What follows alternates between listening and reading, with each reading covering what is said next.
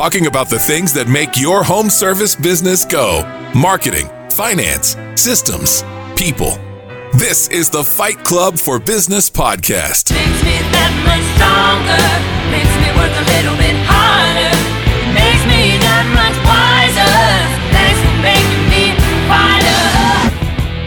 much wiser. Thanks for making me wider. Howdy there, everybody, and good morning, Tay. Welcome to Fight Club. Good morning. Welcome back to Fight Club, everyone. Super excited to have y'all here with us this Tuesday morning. And as you know, we are a group of industry experts who's here to help you fight for your business and find an area to focus on this week to really move the needle forward. So we're going to go ahead and cover four areas today. We've got marketing, finances, systems, and operations or employee management. So with one of those topics today, just find one that you feel as though, excuse me, my pug is just wanting to be a part of the show today. Excuse me. Good morning. Well, good morning. It's not that cold in Florida, but he wanted to be part of you. Um, so we're excited to have you with us. Find an area that you can focus on and really pick that this week and push it forward. Execute on it and find a homework piece that you have to be able to move that needle forward. So we'll go ahead and introduce ourselves and introduce our guest, Rich, here. So I'll start everyone off. I am Taylor Maroney, and I co-own a power washing company in South Florida with my husband. And obviously we have a pug as well who likes to be the center of attention. But I'm super excited, super excited to be back with y'all. And Rich, we'd love to have you take a moment and just introduce yourself. Give us a little bit of background about you and your business. Yeah, sure. Thanks for having me on. Um, so my name is Rich Jordan. I I own Strong Point Management Group, which is a investment vehicle of my own to, to and is what I hold my real estate and uh, service businesses in. Um, my main focus, though, recently has been my plumbing company, which is Guarantee Plumbing, located in Ocean County, New Jersey. Um, and I acquired that in September of twenty twenty, so I'm in my about seven, eight, seventh, eighth month now of ownership there. Um, and that's been uh, a challenging but uh, successful turnaround story so far. Um, and, we, and we've done a lot of growth. We've had, we've increased revenues sixty percent um, in that time. Um, we've created seven jobs and, uh, and all of our guys are making more money. They're happy. And uh, we continue to, uh, to uh, have technicians banging on our door for jobs. So um, that, that's kind of where I'm at now. My my background is I'm a uh, I was a Marine Corps officer, uh, Marine Corps infantry officer, and I just left the Marine Corps last summer, July of twenty twenty. Wow.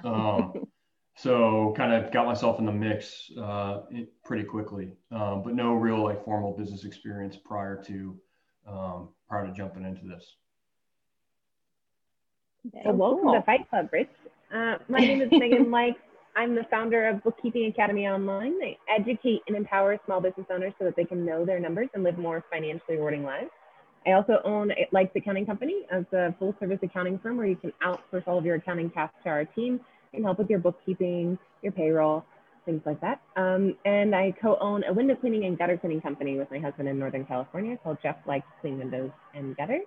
And I'm phoning in from the mountains today. So if I lose you, I will come back. But hopefully the internet can stay stable. And welcome to Fight Club. Awesome.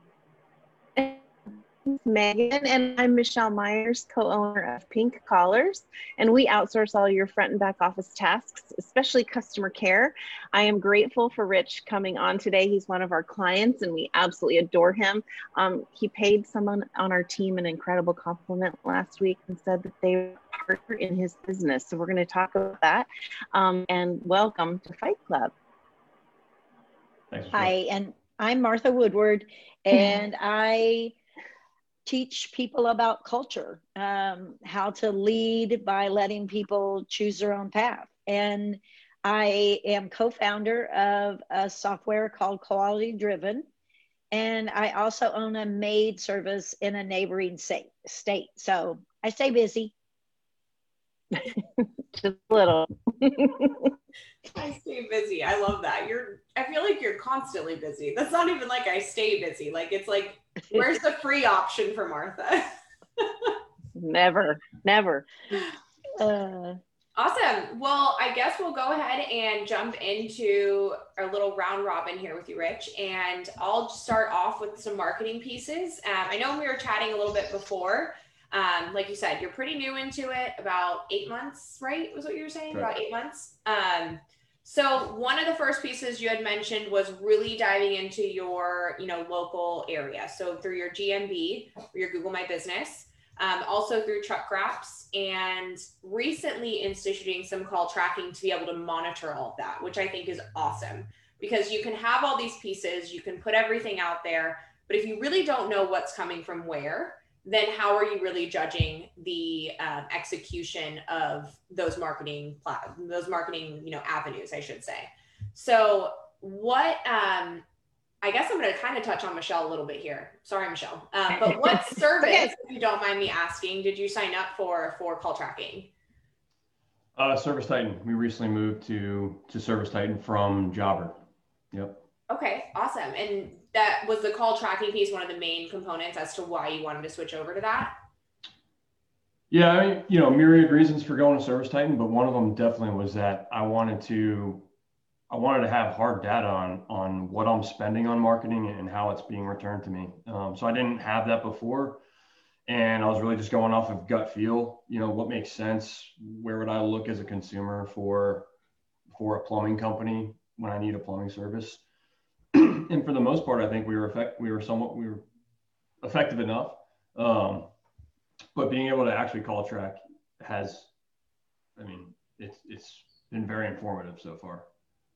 Awesome. So I know um, I used to talk about this with clients a lot when I worked at past marketing companies. You know, they'd be concerned about adding call tracking. It's like an extra cost. Like I don't really need it. I can just ask the client. And if anyone who's listening right now knows, you can ask the client, you can say, where did you happen to find me? You know, how did you find our company? ninety percent of them is going to say online. And then after they say online, you're going to get, mm, I don't really know where online. Um, I just know I was on my phone or on my computer, or I talked into my phone.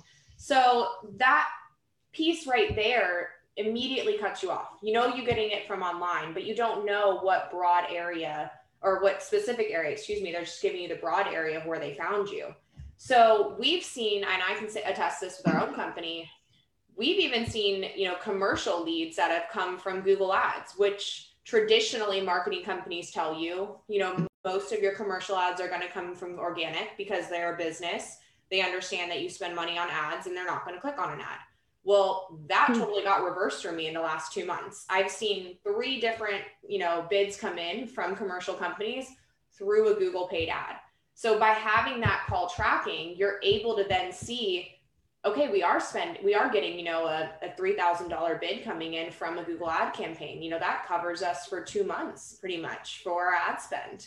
That covers our Google organic if it came in from the organic side on S E O for, you know, X amount of months. And you can really start to see where that money is being allocated and how you're getting that return back on it. Um, now, do you, do you have, when they answer the phone, do you still have them ask that question to be safe um, as like a fail safe, or do you just kind of fully rely on the call tracking for um, knowing where that lead came from?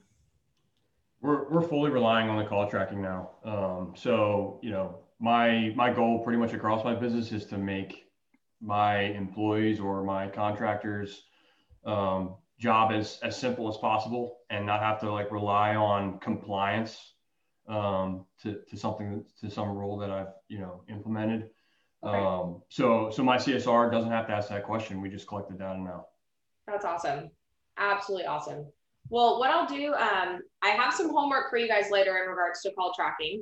Um, I do want to touch just real, real briefly on your truck wraps. I know that's something too that you instituted recently. And this is really important as well, because if you have trucks, if you have, you know, commercial rigs on the road, you want to make sure you have that visible presence and that people know who your company is and can know, like, and trust them. So you can really easily do that through truck wraps and trailer signage and things of that sort. So they have that uniform look. Um, what is one of your, um, you know, truck wraps? What are some of the pieces you have involved on them? Do you have like a phone number? Do you have your website? What are some of the forms of contact you have? Yeah, so we We have a phone number, uh, large, very visible on all sides of the truck. Um, and we have our website as well, uh, much smaller. But, but really what I consider the, like the main thrust of the truck wraps is, is that brand presence. Um, I, I, you know, now that I own a service company, I'm sure all, uh, all the service company owners out here uh, watching can relate. I'm looking at everyone's truck wraps all the time, right? I'm rubbernecking people's trucks all the time, every day. It drives my wife crazy in the car.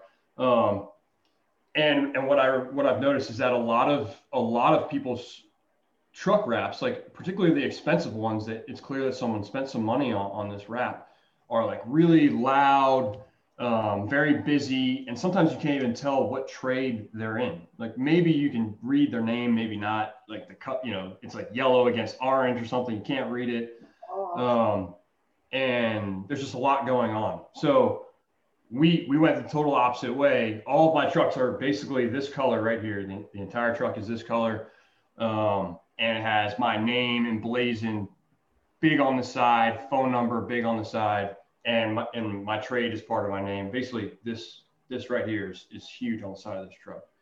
Um, so it's very simple for me, uh, for someone to, to know who I am and what I do. And also, we just become the guys in the blue trucks, right? Like we we now own that color in our market. Um, so that that was my main my main goal with the trucks, and it, it seems to have worked. Um, we get we get uh, we get feedback from our clients all the time now that everyone thinks we've like ten X'd in size, because now they just happen to see, you know, we see you everywhere now. Um, and we're not really uh, any more, any larger than we used to be. We just, you, you can't drive by us without noticing us now. Exactly.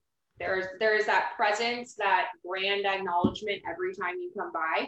Um, and that's something that you is completely irreplaceable. Especially too, once you, um, I know sometimes you like to put call tracking numbers on trucks. That is an option too. Um, I do want to touch on that since we did talk about call tracking. Um, I've worked with clients before that do that. It allows them to also know that, hey, this lead came directly from my box truck number two, or this lead came from, you know, truck number one or trailer number one. So that way they can also track where those in individual trucks were, so they know where those leads are coming from as well. Um, so that is an option too, but I'm super glad to hear that you're doing a simplistic design.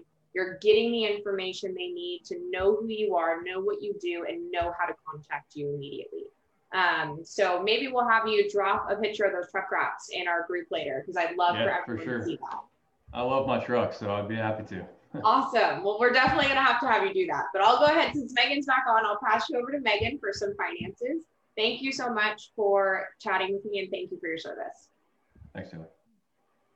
Awesome. Well, I mean, I feel like you brought up so many things that I want to talk about. So I'm going to give you the menu of options here, and you can tell me what you would like to discuss with our listeners today.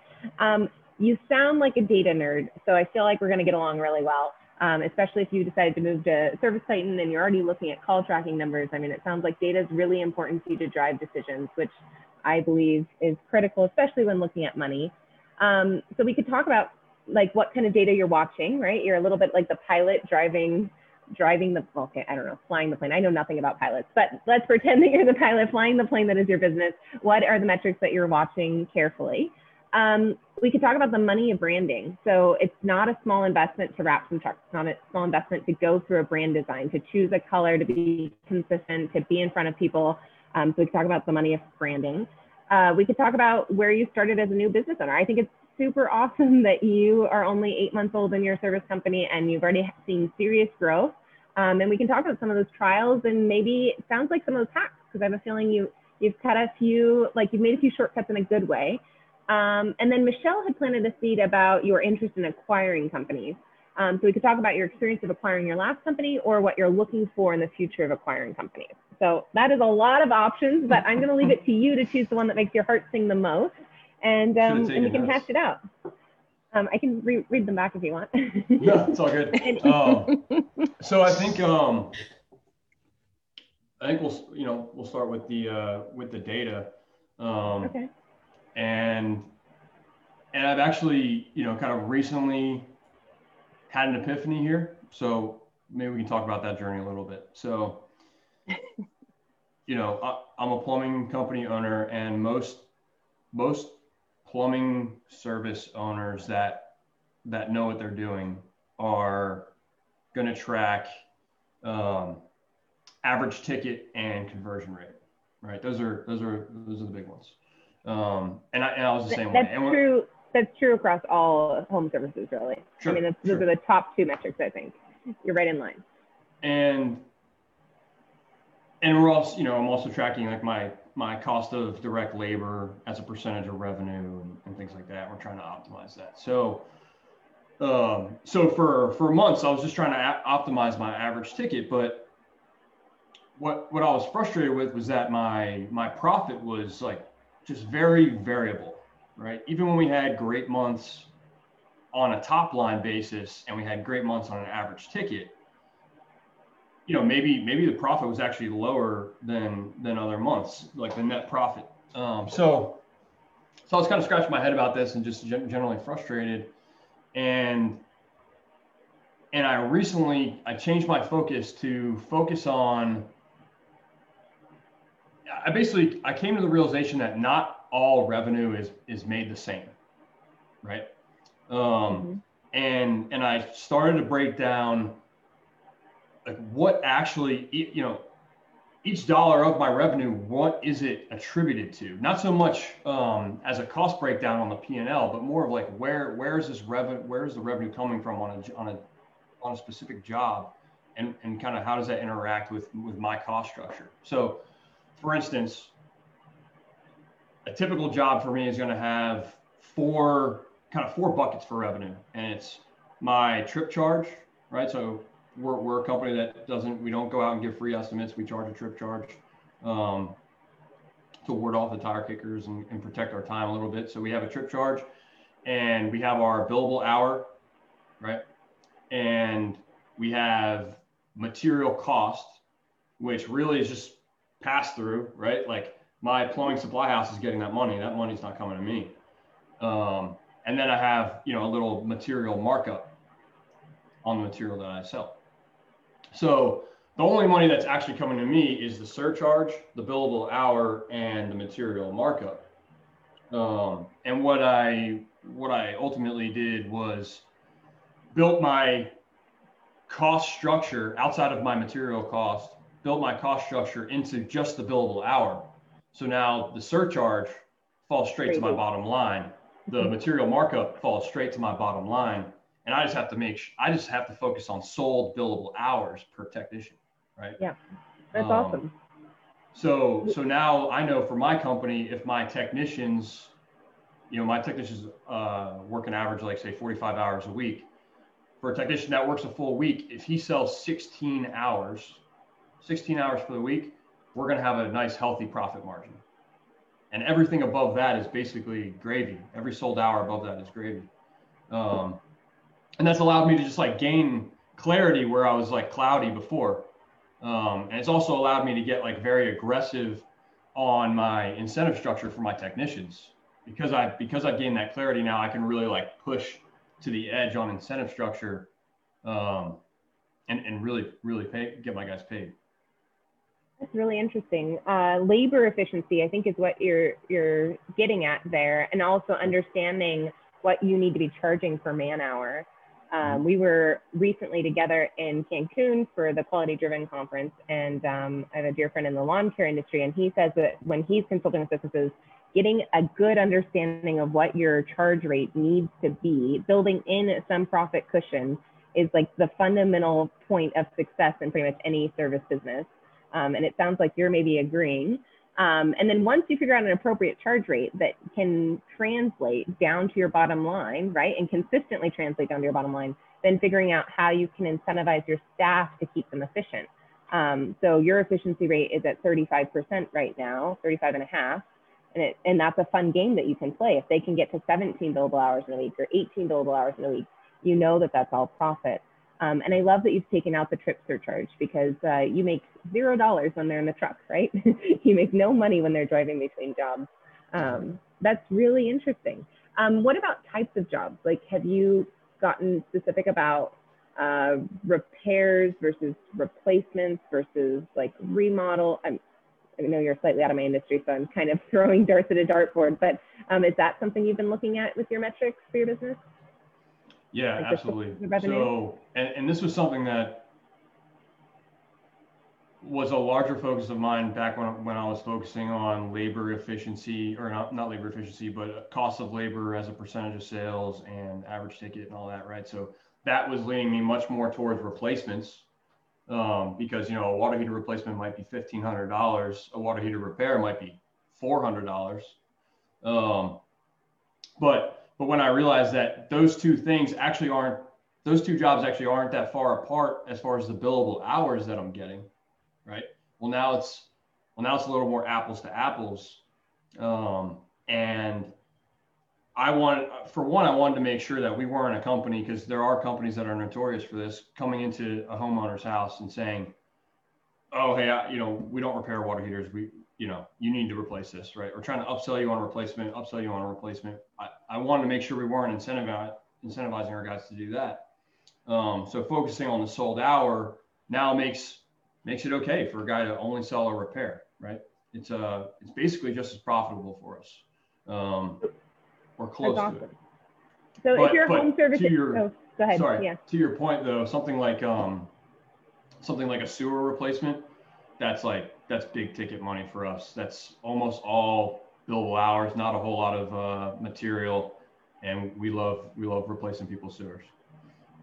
So if you're a home service uh, business owner out there who maybe has a maid service or a window cleaning or a lawn care service, and you don't actually have much in terms of material costs. Okay, landscapers, you have material costs. Um, I think a big takeaway from this is understanding your man hour, understanding your charge rate, how much you should be charging per hour, and then keeping an eye on the bottom line. So if you're tracking a metric and it's not getting you the results you want, then track a new metric, find another one to look at. Um, Rich, thank you. That was super helpful. I'm going to pass you to Michelle, who's going to talk to you about systems. I feel like it's going to be an interesting discussion because uh, I think Michelle has a good handle on the systems in your business, probably more yes, so than no. most guests. Oh, I do. I do. I love it. And, and I mean, we could talk about all the things that we use to work together, but I, I think the move to Service Titan was really a fun uh, kind of curveball that you threw to us this year. You said really quickly, you said, hey, I need Pink Collars to be nimble. We're about to change C R Ms right before, you know, the season gets busier. And what do you guys say? And we were like, okay, all right, let's do it.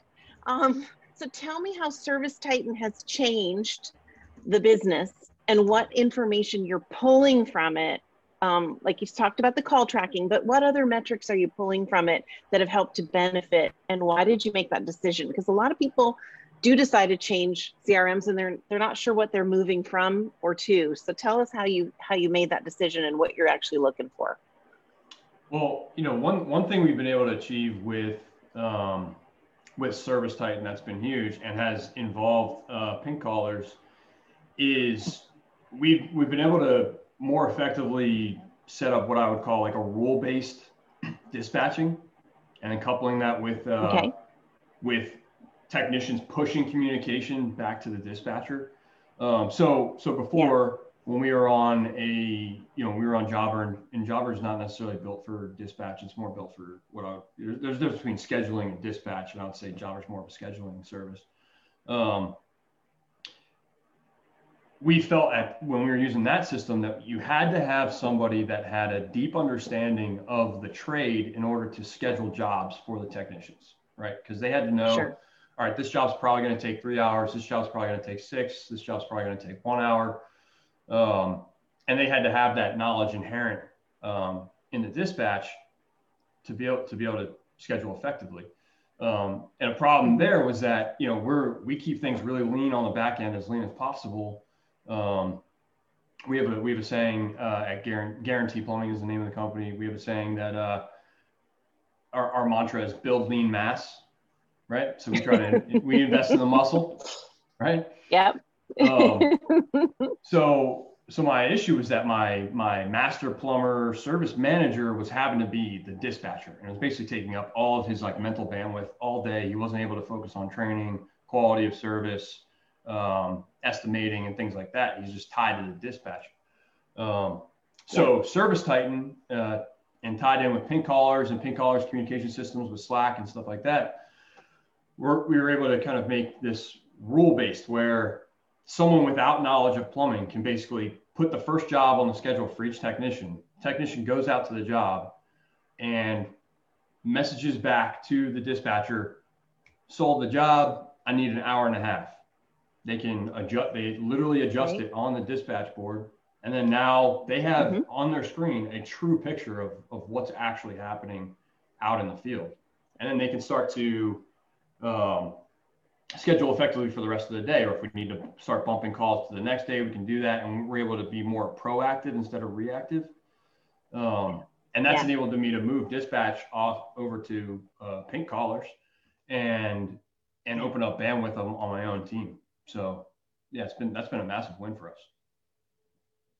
Love it. Love it. Okay. And then talk to us, because a lot of people, I know we always talk about systems, but a lot of people are really interested in acquiring businesses. Give us just like a two minute spiel on how you look for maybe a competitor in your market or somebody out there that you might want to acquire and what you actually look for as a business owner when you're looking to buy something. Tell us how that works. Yeah, sure. So Um, I'm going to guess most of the audience here probably already owns a business. Um, so I'll talk, I'll kind of talk from that perspective and not necessarily like a first time acquirer's perspective. Um, we, and, and for, for context, we've, we've done two small tuck-in acquisitions since September. Um, very small compared, compared to our business. And then we're working on a larger, uh, bolt-on acquisition now that'll double our size. Um, or more. Um, For the Google and, stalkers out there, is it guaranteed service dot com? Is that is that you? It's a it's guaranteed. So it's, yes, it's G A R O N space T plumbing. Got it. Got it. Um, Guarantee the founder, the founder of the company, his name was was Tom Guerin, so it's a play on it's a play on his name. Um, but yeah, so I mean. It can be difficult. It, it, like no kidding. I mean, it's difficult to source uh, to source a company to acquire, um, and the biggest thing you're trying to optimize for is seller motivation. In my my opinion, right? If if you don't have really? a motivated seller, then you're just gonna you're gonna be chasing uh, business owners to acquire, and you're gonna waste a lot of time. Um, that's something I learned. Back in back in real estate, I wasted like a year of communication with a with an apartment building owner, um, hmm. and and it didn't go anywhere. So, so I came in into this with with that understanding. So I, I personally like to focus on uh, brokered deals, right? So so a business that, that's already listed with a broker, like clearly that motivation hmm. to sell is there. They've already kind of essentially contracted and promised this broker that hey, if a deal. If a good offer comes across, we are going to sell. They've got someone to shepherd them through the transaction. Um, you will get better deals off market that aren't brokered. That, I mean, that's a fact, but you're going to pay for it with uh, with the amount of effort that you're going to put into it. Um, now, funny enough, the two deals, the two businesses that we've rolled up in the last seven months, um, actually weren't brokered. They kind of just fell into our lap. Um, there were local local companies um, that actually came and knocked on our door looking to sell. Wow. Um, hmm. So you have that as well as a as a entrenched business owner in a local market. Um, but if you're really trying to take a step up and take a stab in an adjacent market, um, I think a broker transaction is going to help quite a bit. Um, hmm. But you know, okay. you can. I love it. Cool. You generally have a you have an advantage. You have an advantage as a as a current business owner. A first time acquirer is is generally what you might consider like a financial buyer, right? They're sure. they're paying for your company and its current net profit, right? They need a return on the net, the bottom line of what your of what your company uh, is achieving. Um, as a as an established player.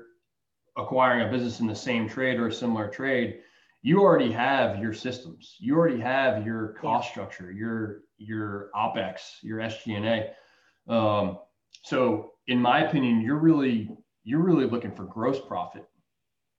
Um, and you're really looking for revenue and customers. So, so for instance, mm-hmm. there's, there's a deal that I'm working on now. Um, the, the business does two million in revenue and they only keep about one hundred fifty thousand of it. Right. So it's like a seven percent, mm-hmm. you know, seven and a half percent, uh, net profit margin. Now, a first time acquirer is going to look at that business and say, I'm not willing to pay more than two or three times net profit. And they're only going to pay four hundred fifty thousand tops for that business. Right. I look at that business yeah. and I see, well, they're doing two million in revenue. Um, their profit margins are so low because they're, they haven't priced their services effectively. They haven't raised their prices in thirty years. Um, and really on my, with my structure and my pricing, this business is a four million dollars business, right? Yeah. And would have a much, yeah. much, much larger net profit. Um, so I'm able to kind of buy on, on a, uh, a, a little more confidently on prospective performance than, than maybe someone who isn't already in the game. Hmm. It's so cool. So you use all that data to help you make that decision. That's awesome. I am going to pass you off to Martha so she can talk to you about people. And um, thank you so much, Rich. It's so good to see you again. Thanks, Michelle. Okay, Rich, you're almost done with us. I I'm like the last person to hit you. Um, so I'm listening to your rapid growth, like sixty percent increase in revenue. And you mentioned that you added seven people. So seven positions. And uh, I would think that hasn't been all smooth sailing, but uh, I don't know. I mean, how has it been to scale so quickly, especially our businesses all depend on people. So um, the, our audience suffers from the same people problems that probably we've all had in here. So just give us a little insight on how that's been to, and you're in a different situation because you're having to add not only people, but skilled people. So what's the recruiting been like? Um, have you learned some lessons along the way, scaling so quickly and adding? Um, and then just let you share with us. Yeah, sure. So um, somewhat unique to my situation too, is that, you know, I, I didn't build this business from the ground up, right? I, I acquired it with its current staff. So a big um, focus of mine at first was, was kind of like winning the respect and trust of my, of my current employees, the employees that I inherited. Right. Mm-hmm. Um, and uh, unsurprisingly, probably I have a lot of strong opinions about how to do that, you know, coming from like, you know, I was a platoon commander in the Marine Corps. Um, and, you know, that's what I did. If I know anything, it's, it's, uh, it's like leadership and management. Right. Um, so, so for me, I had to prove to the guys that I was worthy of being working for, uh, of, of working for. So, jumping in with them in the truck, you know, grabbing a shovel and, and helping to dig that trench, you know, climbing, uh, crawling underneath uh, crawl spaces and uh, diagnosing leaks. I mean, I was like really getting in there um, and uh, and trying to like lead from the front, right? I mean, that's the leadership I knew. But what's interesting is that in the Marine Corps, at least, I actually was, I was generally in a position where I was the most trained and and the best infantryman in my platoon, right? So I was able to lean on my on my uh, skill set a little bit. Um, I'm I don't have a plumbing background, so I had to really like deliberately humble myself. Um, and basically, when I go out on the trucks with my guys, like I'm I'm the unskilled laborer. You know what I mean? Um, I'm a I'm a plumber's helper. Seriously, I'm like cutting pipe. I'm I'm threading, cutting and threading pipe and, and carrying stuff um, for my guys. Um, so I think you know just good leadership, first off, yeah. goes a long way, um, which really kind of ties in, you know, my overall kind of approach is that it's a lot easier to recruit when you have happy employees. Mm-hmm. Um, and, and I take I, and I'm very deliberate about this and, and outspoken about this, I take an employee first approach. You know, most, you hear people say all the time, like, we're customer obsessed and, and, and all this stuff. And, and that's great. Um, but my opinion is that a disgruntled or overworked um, employee is never going to be able to provide your customers great service. Just, it's just impossible. Um, so, so we do a lot to improve our employees' quality, quality of life. And, and I mean, that comes increased pay, uh, performance incentives, respecting their off time when they're actually off, um, making their life easier on the job through some of the systems that we put in place. So finally, that's a long way of answering your question, Martha, but um, recruiting has been fairly easy so far because nearly all of my um, additions have been employee referrals, um, which which is nice because they're optimizing for, you know, just inherently they're optimizing for fit on the team. If they're going to refer somebody to the job, generally we know that at least my employee thinks this guy's going to be a good fit on the team, right? So then we just have to then we just have to solve for, like, does this technician have the skill set we need, um, and the rest of it. But we've we've had a lot of luck with the referrals. I've only had to terminate uh, one one technician um, that that we had brought on, and that was that was hard. Um, but uh, but for the most part, everyone stayed. All the guys that we inherited have stayed. They're all happy. They're all making significantly more money and have a lot more free time than they had before, um, and they're telling their friends about it. And their friends are coming. That's awesome. That's awesome.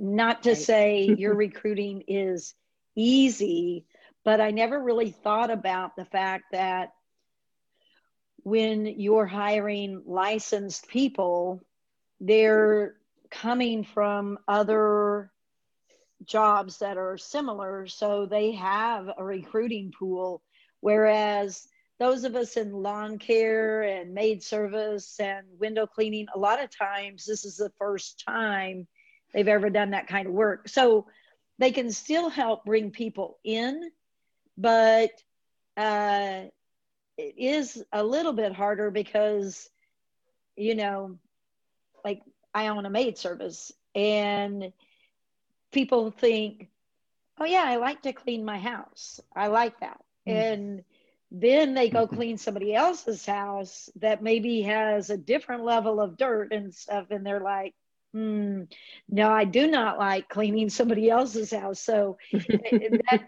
I never thought about when you have a trade service that recruiting from pools is probably a little more efficient. So kudos to you. That's great. That is great.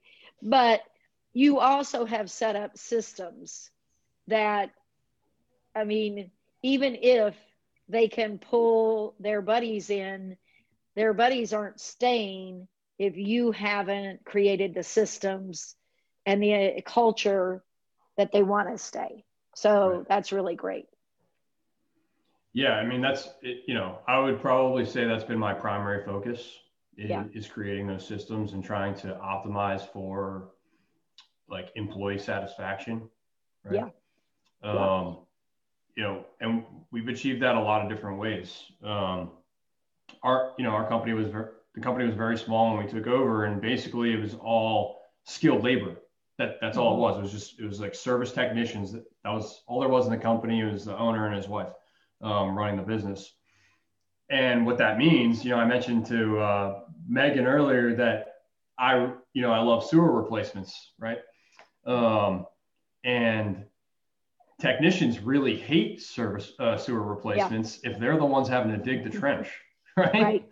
Um, so, and that that was the case. You know, if we if we sold a water service repair um, or sewer replacement, that that hole or that trench needs to get dug. And if there's utilities, yeah. vulnerable utilities in the area, we can't use an excavator. We have to literally hand dig that five feet, six feet down. Yeah. Um, that's, that's a tough day for somebody. And, and it doesn't make sense from a business perspective either, because now you have a skilled technician who could be out on other jobs, but instead he's going to spend six hours digging this hole so that he can make a fifteen minute repair at the bottom of the hole and then fill the hole back in. Um, right. So at first I started doing, I started digging the holes. so that we could gain that efficiency. And we were, we were swamped with work. So I was like, look, I'm the unskilled labor. I'm going to dig this hole. Um, this is before Pink Collars came on the scene. So I was all, I had this in my ear, and I was also taking customer calls at the same time. Um, thank God for, uh, for Michelle and her team. But, um, uh, but yeah, so, and then we, you know, those, those days that I spent with a shovel in my hand were our highest grossing days. Um, so prove the hypothesis there fairly quickly. And then we started to hire some unskilled labor. Um, and we use those guys to do, to do the dirty work, and the technicians, yeah. you know, the, they're able to keep their hands a little bit cleaner. Um, their back's a little less sore in the morning when they wake up, and um, they can sell those big jobs with confidence, knowing that they're not going to have to essentially be punished for it. Um, right. And, uh, and that unskilled labor has allowed us to, um, you know, cause they're not always on, on a dig. So we use them for parts running as well. So we're able to keep our guys uh, freshly stocked, you know, so they're not running to the supply house all the time like they used to be. Um, which has increased our labor efficiency, um, and, uh, and, and, and all that stuff. So that's and, awesome. Yeah. Yeah. One, one thing, just one last note is, um, I mean, it sounds like you've already fixed the part that they hated about the sewer install or repair, but, um, in the maid service, we have a service that they hate as well. And that's like the, the first time in deep clean, because typically, you know, the house is going to be just a lot harder physically to get to the level of clean we need, you know, scrubbing a shower that maybe somebody hasn't kept clean for months, year, you know, that kind of thing is not fun. And so I did a thing where I have basically a pay for performance incentive on that service alone that is, um, if they get back a good or excellent back from our survey, then I bonus them on that. And so we used to do a lot of redos on deep cleans, and they just hated it. And not that they love it now, but they can, they, you know, they do a little weighing on, okay, I've got a deep clean, but I can make more money. So, um, you know, if you find that you still have that angst on those kind of things, you might consider.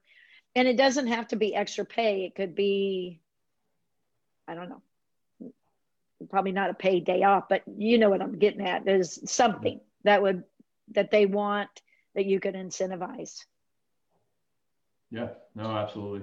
I think it's also important to understand that, you know, at least for me, often, most of the time, the guys selling the work are the guys performing the work. Yeah. Right. So you have to understand, like, is there a disincentive here to sell exactly this work? Yeah. Um, mm-hmm. but, yeah, I imagine that's probably not as much of a problem um, for you and your business. Correct. Um, but, but, you know, worth considering for, for other businesses out there. You know, the, the jobs that your people hate doing, are they also the ones responsible for selling them? Mm-hmm. Um, you might see your conversion rates are, are a little bit lower. Yeah, you got to figure out, and you...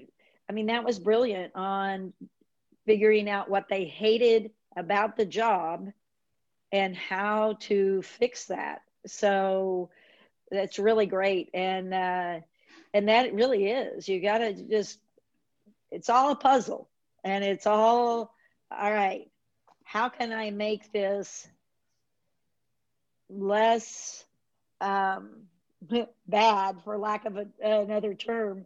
And, you know, how can I fix it? And so that was great. Yeah. And, and, you know, I think a lot of technicians, you know, as the word starts getting out, they know that a, another similar size company around town or in the area is not going to have that infrastructure in place. Like they are going to have to, they are going to have to do those digs. Right. Right. Um, right. And, And not only, you know, not only does that suck um, physically, but also it, it, it impedes their ability to go get other work. And if they're working with any sort of performance incentive, it, they're going to make less money over time because of that. Mm-hmm. Um, so, you know, a focus of mine now, because I've kind of I've started to kind of tap the referral pool a little bit, and now I have to start recruiting a little bit heavier, is like, how can I make this as unfair as possible um, when it comes to my competition, right? Yeah. Like the companies in the area, they're they're not going to pay. They're not going to pay as much as I do. They're not going to have. They're going to have to. They're going to have their guys working more hours than I make my guys work. Um, they're going to have their guys doing like tougher, rougher labor than I make my guys do. Um, mm-hmm. So just in every facet of the job, how can I how can I win when it comes to yeah. competing with a with a competitor for talent? Man, I'd be putting that on your job ad.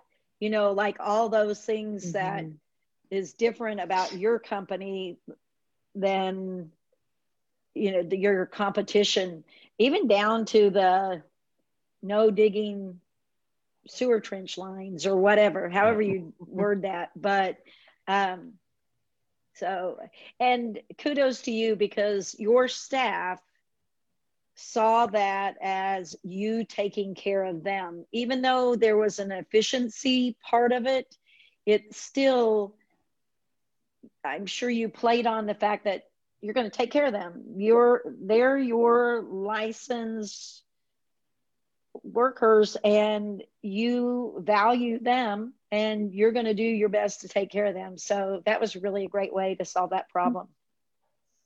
Yeah, absolutely. I mean, and you know, it's, it's true. Like we take it really seriously. Sure. Um, if you like, if you're on my team, you're going to get taken care of, full stop, bottom line, you know? Um, we're kind of like, I, I joke with friends of mine, you know, like I'm almost like tribal in that respect, you know, like we had a, uh, we had a saying in the Marine Corps that, that always kind of, uh, resonated with me, and it was no better friend, no worse enemy. Um, and, uh, and, you know, we just try to, you know, you're not going to have a better friend than, than Guarantee when you come on the team. So we, we approach all those things with, with that in mind. Yep. Yep. It sounds awesome. That's awesome. So now we go around and we do a round robin of homework. And Rich, if you'd like to assign some homework, you totally can. And if this is your first time watching Fight Club and you're listening to all this homework, please don't get overwhelmed. The goal is that you do at least one homework assignment a week from one of us. You don't have to do all four or five. And if you do one homework thing to move your business forward every single week, you will improve your business. You will make a difference. So we want this to be actionable. We don't want you to just take in this inspiring information. We want you to use it to change your business too. So I think, Tay, if you'd like to get started with your homework. Yeah. Great. All right. So I'm going to challenge you this week, if you don't have call tracking, to go ahead and start taking a look into it. Maybe your C R M offers it like Rich's does, um, or there's other alternate options. CallRail is a great option. It's really cost affordable. I'll go ahead and drop a link for that in the group, so that way you can take a look at that option if your C R M does not give you an option for call tracking. Um, but like Rich really touched on, this is gonna give you clarity. It's gonna give you understanding of where your marketing dollars are being spent, and then how you can continue to reinvest those marketing dollars in the future. What's working, what's not working, get rid of, you know, the things that are broken. So that's my homework for you. Um, Yeah, I'll go ahead and drop the link later. Awesome. So from the finance perspective, I want you to revisit your charge rate. When was the last time you looked at how much you should be billing per employee per hour? And have you factored in all the variables? Have you factored in the drive time? Have you factored in the profitability? Have you factored in the callbacks? Have you really come up with a holistic number that you can rely on, so that you know that three hours out of eight hours a day, you're gonna be billing, or in our industry, it's probably closer to six hours out of eight hours a day, you're gonna be billing. Um, but when was the last time you looked at that number? And we talk a lot about pricing, and I think Rich has done a great job of like building out his price book, but the easiest way to fix your pricing is to figure out what your charge rate is and make sure that you're meeting your budgeted hours on every job. Um, so that's my challenge to you this week. If you've not looked at your charge rate in a while, take a look at it. What is it, and are you meeting it? Um, and do you need to adjust it? Um, I think that's a really fantastic way to look at fixing your bottom line quickly and easily. So that's your finance homework for this week. Yay. And systems homework, I want everybody to check out Service Titan, and it is epic. I mean, I can hear all the good things from everybody on Rich's team that's helping get uh, get it all set up. Pamela is totally in it one hundred percent right now, and she loves it. And think about how C R M can actually replace an entire salary of somebody that is focusing all their effort on dispatch. If you use the tech to help you do that, you can actually turn that dispatcher back into a manager, somebody who helps, you know, lead your team, train your team. Um, so think of it that way. If you look at the price of um, Service Titan, think about how much money you can save in people time. So I'm going to put the link um, in the group today for Service Titan. That's your homework. Okay. And people homework. I want you to think about the, the service that you offer, or it could be even a part of the service that you offer that people hate the most. Even if they're not the ones selling that job, they, there's still a problem. Like for me, it wasn't the lack of them selling the job. It was the lack of quality work when they did that job because they hated it. You know, their heart wasn't in it. So think about that. And then there was a piece I didn't touch on much, but it was about the vulnerability and the empathy that you shared with them. Like they knew you were listening. They knew that you took in the information and you figured out how you could help them. And that goes such a long way. So look at those services, and then look from your employee's point of view, ask, listen, and then figure out a way that you can fix it or improve it. And then make sure that they know that you're trying to help them. And that's going to go a long way in your culture. Rich, I have a feeling that you have some homework related to what was just dropped in the chat. Is that, is that your homework assignment for this week? Oh. No, I just want, I want to give you guys that uh, that truck photo. Well, I'm just going to share it here. Love it. Uh, and it could be your homework, branding. If you've not looked at wrapping your equipment, maybe now's a good time. Love it. It's a nice looking Great. truck. I love the blue. And it's just very easy to read. Made heartstrings so happy. It's so nice. Yep, it's good. It's it. great. It's good. It's like big and bright. I, I love it. I right love there. looking at it. Well, and there's no question about, there's no question about what you do, what's your name, yep, or how to get a hold of you. Like, yep. I feel like every truck wrap that's missing the mark, they have not thought about that. Everything else is distracting, right? But we know exactly what you do and how to get a hold of you and what your name is. That's the idea, okay. yeah. Um, so I, I think I have some homework. I think I have some homework. Okay. um, if I can, I'll make it two things. So first is almost all of our companies uh, in this like service industry are, we get we get beat up by the phones, right?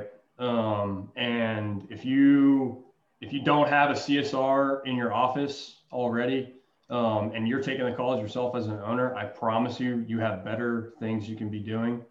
Um, I lived that life for like a for like a month, and it, you know, I wanted to jump off of a bridge.